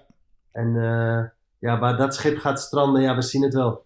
Misschien gaan we ooit door samen en, eh, en blijf ik hem volgen totdat wij ooit de Champions League winnen samen. Ja, En misschien zeg je over een aantal jaren, ik ga het zelf doen. Of zeg Ruud van, ja, ik stop als hoofdcoach en dan, dan moet je andere keuzes maken. Maar op dit moment bevalt het zo verschrikkelijk goed dat ik wel, ja, dat ik ons als, als duo, als trio wel echt, ja, we zien wel waar het schip staat. mooi man. Dan gaan wij naar eh Louise.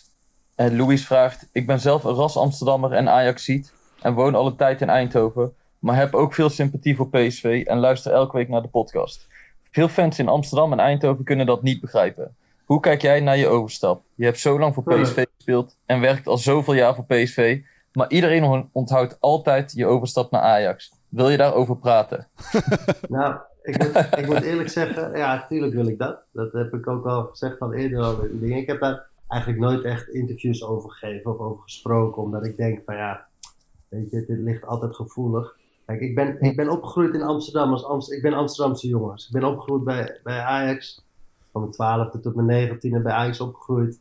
Niet goed genoeg voor Ajax 1. Uiteindelijk via Volendam en Roda gekomen. Een grote jongen geworden en bij PSV terechtgekomen. In het begin merkte ik al dat ik als Amsterdamse jongen in Eindhoven bij PSV had je een klein achterstandje. Dat is helemaal niet erg. Eh, daar ben ik, heb ik overwonnen. Ik ben echt PSV in hart en nieren geworden. En, en eh, op het moment dat ik de eerste periode wegging, ja, dat is een, een ander verhaal waar we misschien zo direct nog wel op terugkomen. Ik kwam terug uit Engeland en kom ik terug bij PSV. En ik kwam eigenlijk terug om bij PSV mijn carrière af te sluiten. Eerste periode 8,5 jaar bij, bij, bij PSV gespeeld. Eh, tweede periode een jaar dan, dus 9,5 jaar. Ja, ik wilde eigenlijk gewoon die 10 jaar volmaken. Dan Hm. ben je echt officieel een clubicoon, net zoals mijn schoonvader Willy van der Kerkhoff. Ja, dat wilde ik ook echt gewoon worden. En, eh, maar ja, het jaar liep iets anders. Ik had een slecht jaar gehad. En eh, ik verloor op een gegeven moment ook mijn basisplaats aan, aan San Siro in Massa terecht. En uiteindelijk aan het eind van het seizoen wist ik mijn plek toch weer terug te knokken. En eh, ik had maar een eenjarig contract en PSV verlengde mijn contract niet. En in, in, in januari eh, ben ik toen, Fred Rutte was toen hoofdtrainer en volgens mij eh, Jan Reken technisch directeur. Ja. En toen ben ik eigenlijk in, in februari naar, naar Fred Rutte gegaan van ja, wat, wat gaan we doen? Want ja, eh, achteraf 9,5 jaar PSV inmiddels, ik wil die 10 volmaken. En toen Ja. zei Fred Rutte eigenlijk van ja, komt wel goed, maak je niet druk. Weet je, daar komen we wel uit, eh, blijf wel en eh, komt goed. Nou, Oké, komt goed. Maar ik hoorde niks, ik hoorde niks, ik hoorde niks. Ja, officieel moeten ze voor 1 april je contract opzeggen. Want anders gaat het automatisch door. Dus ik krijg een Ja. officiële brief binnen voor 1 april dat ze mijn contract opzeggen. Ja, op dat moment was ik een beetje in paniek. Dat ik dacht van ja, what the fuck, wat is dit man? Dus nou, Mhm. ik weer naar Rutte toe. Ik zeg ja, trainer, wat is er aan de hand? Eh, nee, dat is, een, dat is gewoon een formaliteit, dat moet gebeuren. En eh, we komen er nog op terug bij je, maar weet je, maak je niet druk. Dus ja, op dat moment voelde ik me wel een beetje aankomen. Zo zei ik eigenlijk van oké, wij spelen, volgens mij spelen we dat seizoen onze laatste wedstrijd tegen Groningen. Zei, maar zo direct komt de laatste thuiswedstrijd eraan. Voor de laatste thuiswedstrijd wil ik weten waar ik aan toe ben. Want ik wil wel, als ik afscheid neem bij PSV, de eerste keer ben ik, ben ik via de achterdeur op een hele lullige manier weggegaan, wat mijn eigen schuld was. Dat wil ik niet nog een keer. Ik wil gewoon via de voordeur weg met een groot afscheid. Ik wil afscheid kunnen nemen van de supporters, van het publiek. Met name ook van mijn vrienden en mensen binnen PSV. Ik wil op mijn voetbalschoenen het veld af. En toen zei Rutte, ja, maak je niet druk, dat komt goed. En eh, maak je niet druk, komt goed. Nou, uiteindelijk is die wedstrijd gespeeld, de wedstrijd gedaan. Het seizoen is voorbij, maar ik had nog steeds niks gehoord. Op dat moment dacht ik van, nou oké, je, dat is ook raar. Eh, het staat een WK voor de deur, het WK 2010. Ik was eh, geselecteerd bij de voorselectie van 25 man, 30 man. Ik ben al twee keer afgevallen op het laatste moment, in 2000 en 2004. Ja, ik wilde gewoon vol die focus op dat toernooi, want ik wist dat dat mijn laatste toernooi zou worden. En eh, ja, ik hoor niks, ik hoor niks. Nou begin mei competitie afgelopen, nog steeds niks gehoord. En ja, toen ben ik zelf gaan bellen. Ja, toen eh, hebben ze me ja, op aandringen van mezelf uitgenodigd op het stadion. Met Fred Rutte en Jan Reker. En toen zegt Fred Rutte gewoon heel droog tegen me van... Ja, we verlengen je contract niet. Zo. Ja, jongen, mijn wereld stort in. Dus ik zeg, wat zeg je nou? Ja, eh, je verdient te veel. En eh, jij kan niet drie wedstrijden in de week spelen. Dus ik zeg, nou ja, oké, drie wedstrijden in de week niet spelen. Oké, weet je, ik ben 35. Ja, oké. Kan ik inkomen. Maar je verdient te veel. Eén, ik had daar heel veel salaris ingeleverd dat ik uit Engeland kwam. En twee, je hebt me nooit een contractaanbieding gedaan. Ja. Dus hoe kan je mij nu zeggen dat ik te veel verdien, terwijl ik je nooit met mij het gesprek ben aangegaan? Zeiden ja, maar je wil ook niet op de bank zitten. Dus ik zeg, wie zegt dat ik niet op de bank wil zitten? Ik zeg, hebben jullie, jullie vullen alles in voor mij. Ik zeg, ik denk juist dat ik nog heel veel waarde kan zijn voor een club als PSV. Oudere speler in de kleedkamer. Ik heb mijn centjes verdiend. Ik hoef niet, meer, niet veel geld meer te verdienen. Eh, daar Hm. komen we altijd uit. En Ja. dat ik geen drie wedstrijden in de week speel, klopt. Maar ik kan wel de wedstrijden spelen die er toe doen. Die belangrijk zijn. Ja. En, en ja, daar wilde Fred niet in. En Rutte ook niet. Ja, toen voelde ik me zo verschrikkelijk genaaid. Dat wil je niet weten. Dus toen zei ik ook van ja, maar jongens, wat is dit voor naaistreek? Nu, nu moet ik zo direct, ik wil nog doorvoetballen, dus ik ga naar een andere club. En waar is dan nu het afscheid van mijn PSV, van mijn supporters? Ja, dat komt nog wel. Ik zeg ja, maar als ik een transfer maak naar bijvoorbeeld Feyenoord of naar Ajax, wat dan?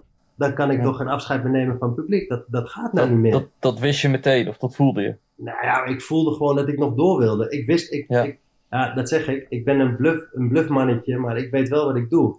En ik wist gewoon dat ik naar het WK ging. En ik wist gewoon dat ik nog van waarde kon zijn. En ik wist dat ik nog twee jaar in had. En dat ik van waarde kon zijn op mijn manier. En niet zozeer om, eh, om 30 wedstrijden per jaar te spelen. Maar een wedstrijd of 10 per jaar, zoals mijn schoonvader in 88 heeft gedaan. Ik wist gewoon dat ik nog van waarde kon zijn voor die jonge spelers. In de kleedkamer met name. Ja, Fred Rutte wilde daar niet in. En toen zei Fred op het laatste moment ook nog van ja, hou er maar rekening mee dat je niet naar het WK gaat. Ja. En ja, dat, dat sloeg bij mij zo in. Dat ik ben opgestaan en heb gezegd, jongens, ik ga weg, want anders sla ik jullie echt een blauw oog. Zo. En dan ga ik stomme dingen zeggen en roepen, dat heb ik al een keer eerder gedaan.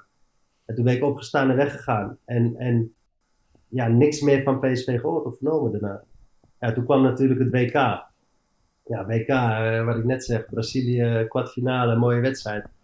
Toen heb ik wel laten zien dat ik nog een beetje kon voetballen. Zeker. En, en eh, toen was Ajax al geweest. En toen had ik al gezegd van, nou ja, dat, dat, het, mijn gevoel zei dat ik dat op dat moment ook niet kon maken. En toen ging ik op vakantie. Eh, ik heb besloten naar de WK-finale om te stoppen. Eh, we verloren, Iniesta schiet die bal binnen waardoor we de WK-finale verliezen. En op dat moment dacht ik, ja, dit is eigenlijk een mooi moment om te stoppen.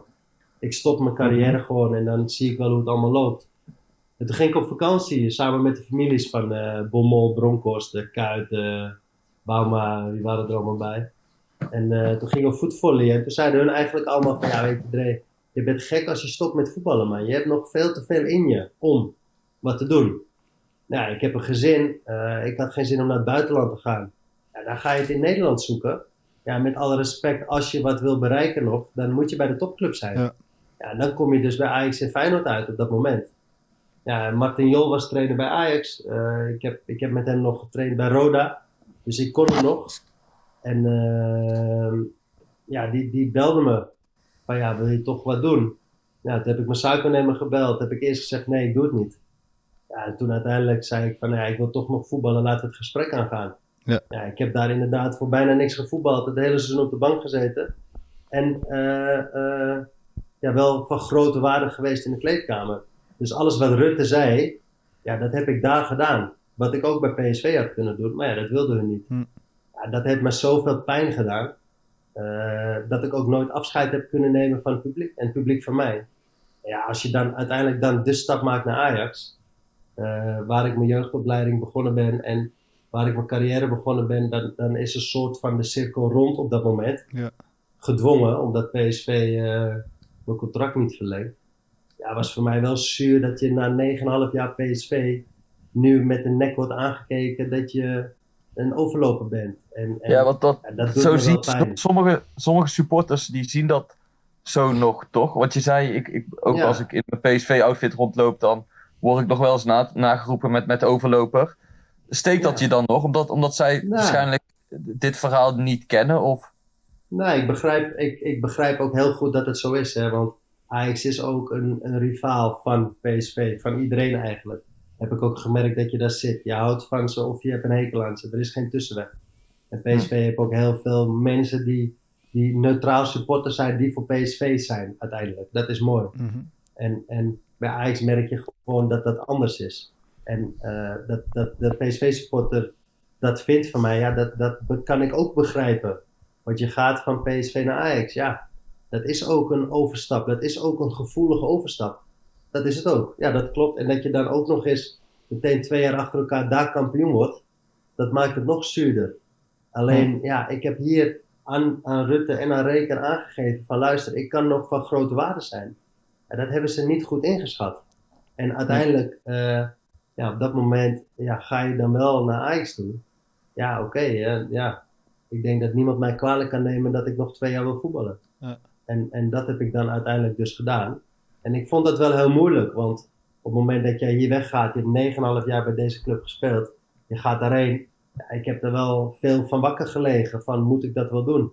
Zal ik dat wel doen? Wat gebeurt er dan na mijn carrière? Want ik wil eigenlijk, ja, zoals ik nu ben, weet je, ik wil bij PSV werken. Ik wil hier, dat vind ik gewoon geweldig. En ik wil ook niks slechts over Ajax zeggen, want dat is ook gewoon een geweldige club en daar heb ik het echt geweldig gehad.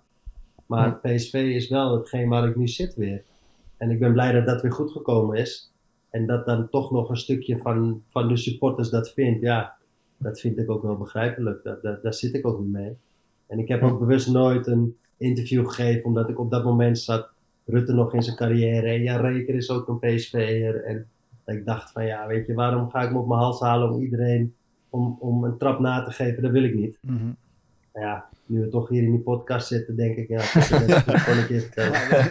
Dankjewel voor deze primeur. Ja, want, er kwamen, want het kwam ook eigenlijk uiteindelijk een beetje voort omdat we het erover hadden van tevoren. Ja, er, zijn toch- er blijven altijd vragen binnenkomen eh, aan jou over, eh, over Ajax. En hier hebben we Wim ook nog eentje. Hij zegt, hoe vond, jij, hoe vond hij zijn terugkeer naar Ajax? En aan zijn vreugde te zien, vond hij deze titel de mooiste? Vraagteken. Nou, ik moet wel, ik moet wel eerlijk zeggen, dat, dat, dat is dan niet leuk om te horen voor een PSV-supporter. Dat wat ik ook begrijp. Ja. Kijk, ik kwam bij Ajax binnen. En op dat moment, het jaar daarvoor, hadden wij met 4-3 gewonnen in, in het Philipsstadion van Ajax. Waarin ik Suarez, denk ik, alle hoeken van het veld geschopt heb. Ja. En, en geknepen heb. En ik had drie penalties tegen moeten hebben. Vier keer een rode kaart moeten hebben. Maar ik ben overal maar weggekomen in die wedstrijd. Dat is gewoon mijn grootste vijand, was dat op dat moment. Ja. En ik kom bij Ajax binnen. En hij was de eerste die me ontvangt en zegt van oké, we hebben winnaars nodig zoals jij om kampioen te worden. En eh, Ajax was op dat moment zeven jaar geen kampioen geworden, want al die kampioenschappen die geweest waren, die had ik zelf meegemaakt als PSV'er. Dus ik kwam daar binnen, de eerste twee, drie wedstrijden bij Ajax, werd ik door het publiek van Ajax uitgefloten.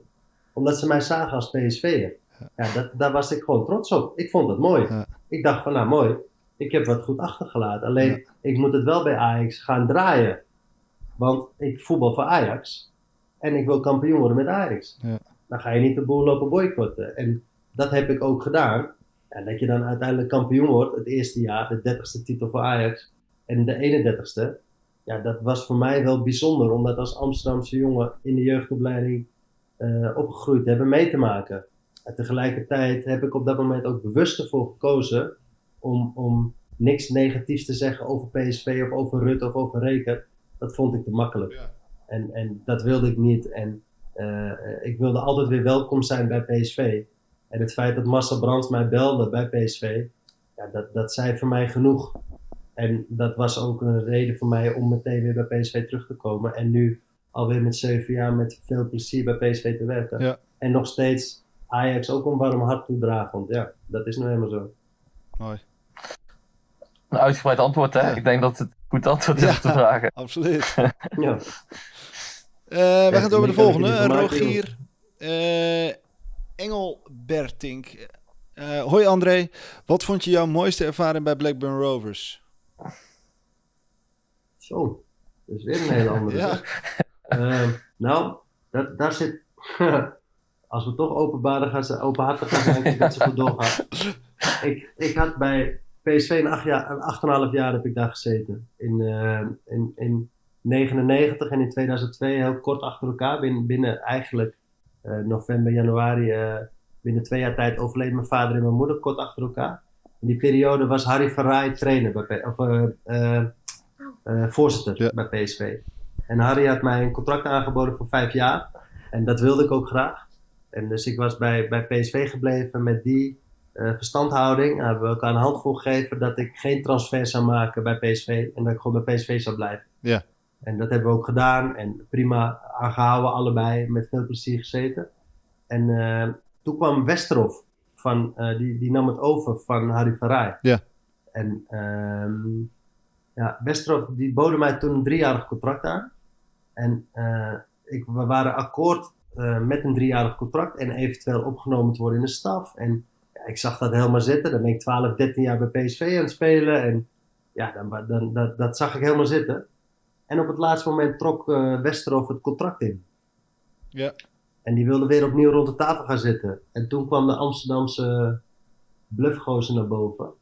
Ja, toen heb ik ruzie gemaakt met Westerhof. En heb ik termen geroepen. Ja, ik weet niet meer precies, maar termen geroepen dat het een klootzak was. En dat het, ja, dat hij eruit of ik eruit. En, en ja, dat soort dingen kan je niet doen. Toen heb ik muziek gemeld. En ja, dan heb ik allemaal dingen gedaan die ik niet had moeten doen. Waar ik ook wel spijt van heb. En, en ja, op dat moment ja, heb ik ervoor gekozen om de confrontatie aan te gaan met Westerhof. Ja. Ja, nu besef je dat je niet de confrontatie aangaat met Westerhof, maar dat je de confrontatie aan bent gegaan met PSV. Ja, ja. Dus op dat moment ben ik via de achterdeur weggegaan. Ja, toen, kwam, toen was er nog maar een korte tijd tot de transferwindow eh, ging sluiten. Ja, dan, dan ben je 32. Dan komen er natuurlijk niet zo heel veel clubs meer. Nee. Ja, op dat moment kwam Blackburn. En ehm, ja, Blackburn had toen, was zevende geworden in de Premier League en ben ik heen gegaan. Ja, toen kwam ik de eerste keer bij Blackburn binnen. En dat is het antwoord op je vraag. Dat is het mooiste Ja. moment. Mijn vader die had een, een... Zijn roos was zijn lievelingsbloem. En ik had Blackburn wel de selectie gezien. Ik had de trainers gesproken. En ik zag het helemaal zitten om in de Premier League te spelen. Maar ik had het stadion nog nooit in mijn leven gezien. En ik kwam, eh, ik werd daar eh, voorgesteld. Dus eh, ze speelden s'avonds tegen Everton. Het stadion zat half vol. En ik kwam het veld opgelopen. Dat ik echt dacht van, ja, uit het, het sfeervolle PSV-stadion kwam ik daar op een, het leek wel, ja, een stuk minder in ieder geval. Ja. Maar ik kwam het veld op en daar stond het embleem van Blackburn. Net zoals het embleem van PSV Ja. als je het veld opkomt. En dat was een hele grote rode roos. En ik kwam het veld op en toen dacht ik, ja, dit moet gewoon zo zijn. Weet je, de roos van mijn vader, de roos van Blackburn, dat moet gewoon zo zijn. Dit is gewoon voorbestemd. Oh, mooi. En dat was, dat was voor mij het mooiste moment van Blackburn. En sportief gezien, ja, dat zijn alle wedstrijden die in Engeland speelt. Bij United, bij Liverpool, eh, eh, bij Newcastle United, ook bij Sunderland. Alle wedstrijden zijn goud. Het sfeer is top. Eh, de velden zijn echt gewoon om je vingers bij af te likken. Ja. Ik heb daar drie jaar lang echt genoten van het voetbal. Dat was echt het leven, het voetbal. Dat was echt een geweldige periode om mee te maken. En dan was dat zelfs nog een middelmatige club. Want we werden volgens mij eh 7 en 8. We hadden wel Europees voetbal, wat al een kampioenschap was voor zo'n club. Tuurlijk. Ja, het laatste jaar weg en nu spelen ze volgens mij eh, in, de, in de twee divisies lager, of één. Ja. Zijn helemaal afgezakt. Ja. Ja, en die drie Ja. jaren meegemaakt. eh, ja, elk moment daar was echt briljant gewoon. Oké, dan gaan wij eh, naar de laatste vraag, André, van Lars Kroijmans. Zijn er keuzes die je in je carrière als speler hebt gemaakt waar je spijt van hebt? En zo ja, welke zijn dat dan? Nou ja, dat heb ik net al een klein beetje gezegd. Hè? Dus met name de, de spijt die ik heb is om ruzie te maken toen de tijd met Westerhof. Ik denk als ik dat niet gedaan had en dan hadden we er misschien toch alsnog wel uit kunnen komen. En dan was ik nooit naar Engeland gegaan en dan had ik gewoon de rest van mijn leven bij PSV gespeeld, getraind en trainer geworden. En zeker het feit dat ik me toen ziek gemeld heb, daar heb ik wel echt spijt van. Dat had ik gewoon niet moeten doen. Maar ja, op het moment dat je dan zo'n eigenwijs ventje bent als wat ik ben, Ja. dan sta je daarvoor, dan ga je daarvoor. En dan is dat wel iets wat je doet. En, en ja, eh, spijt van het feit dat ik Rutte en Reken geen blauw oog heb geslagen omdat ze me dat geflikt hebben. Heb ik ook van. Want dat doet nog steeds, dat doet, dat doet nog steeds pijn Ja. gewoon. Dat, Ja, maar dat kan ik me heel goed dat voorstellen. En vooral ook omdat je dan de, er zelf voor kiest om, eh, om het niet aan de grote klok te hangen. Maar er zijn natuurlijk wel bepaalde kanten van het verhaal die voor heel veel mensen best wel belangrijk zijn om, om, om ook eens te horen. Ja, ja, kan inderdaad. Maar dat, kijk, dat, dat zal nu ook zomaar weer gebeuren. Weet je, media kunnen weer dingen overnemen en gaan weer dingen verdraaien, waardoor alles weer in een ander daglicht komt. En dat, dat, dat is de moeilijkheid, ook van dit soort uitspraken die je nu doet. Ja. Weet je, dan kan er weer uit, er wordt er weer Ja, uitgezegd ja. van ja, had ik Fred Rutte maar een blauw oog geslagen. Dan denk ik morgen weer van ja, kut, wat heb ik nou weer gezegd. Maar dat, dat, zijn, wel, dat zijn wel dingen waar ik, ja, niet zozeer echt spijt, ja, spijt heb ik wel van het feit dat ik toen ruzie gemaakt heb en eigenlijk met via de achterdeur door de ruzie bij PSV ben weggegaan. Ja. Ja, dat, dat was vervelend. En dat ik uiteindelijk nooit bij PSV een afscheid heb gekregen wat je verdient als je 8,5 jaar, 9,5 jaar bij een club speelt. Ja. Eh, ja, dat heeft me altijd pijn gedaan. En eh, ja, de spijt dat ik hem daar geen klap heb gegeven, dat eh weet je. Hey André, dat was hem dan. Eh, onze podcast. Je hebt wel even een primeurtje hoor. Dit is onze langste eh, podcast ooit, Guus. Ja, en dat en niet. zo'n beetje ook 1 niet, uur en drie kwartier. Ja, nou, lekker. Wat vond je ervan, de André? nou- Hebben de mensen wat doen in het een weekend? afhaken, of niet? Maar wat vond je ervan, André? Vond je het leuk? Ja, dat is superleuk. Maar het is wel leuk om, om weet je wat is? Dat, dat merk je aan jullie heel erg. Dat vind ik mooi. Dat heb ik altijd al eh, mooi gevonden, Lennart. Dat weet je ook vanaf het moment dat we contact... Ik vind het mooi om, weet je, jij bent ook echt een supporter van een supporter. En dat merk je bij, ik heb bij Volendam gevoetbald, bij Roda, bij Blackburn, bij Ajax, bij PSV. Ah, Bij elke club heb je die supporters. En dat, dat maakt het voetbal ook mooi als speler zijn. Om daar contact mee te hebben, interactie mee te hebben. En wat ik net Ja. zeg, op het moment dat ik voor een corner stond en ik stond voor Oost en ze begonnen het liedje over je te zingen, ja, dan krijg je gewoon kippenvel. En dan denk je ook van ja, deze bal gaat er nu gewoon in. Ja, ik heb hem honderdduizend Ja, ja, keer overgekopt natuurlijk, maar die ene keer dat je hem binnenschiet, eh, die ene keer dat je hem binnenkopt, zoals dat seizoen, dit seizoen tegen Arsenal, ja, dat is iets wat je gewoon je leven lang bijblijft. En dat, dat, dat maakt het mooi. En dat merk je dat jullie zo bevlogen zijn. Ja, dat is alleen maar mooi. Dat, dat geeft het ook dat je de verhalen van mij loskrijgt, zeg maar. Ja, ja heerlijke verhalen hebben we gehoord. Ja, toch, zeker, zeker. Dat was de moeite waard. Absoluut. André, echt hartelijk dank voor je tijd. Superleuk dat je er was. Voor onze luisteraars, ja, eh, hopelijk tot de volgende. Hopelijk hebben jullie ook net zo genoten als wij. Nog één keer, Robert de Pino. de Souza. PSV, PSV is halve finalist. Dat was hem. Houdoe en bedankt.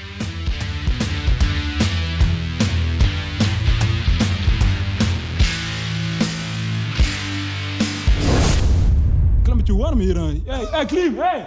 Ja, het is warm hier. Het is snikheet. Snit, hè. Ja. Snikheet. Snik, hè.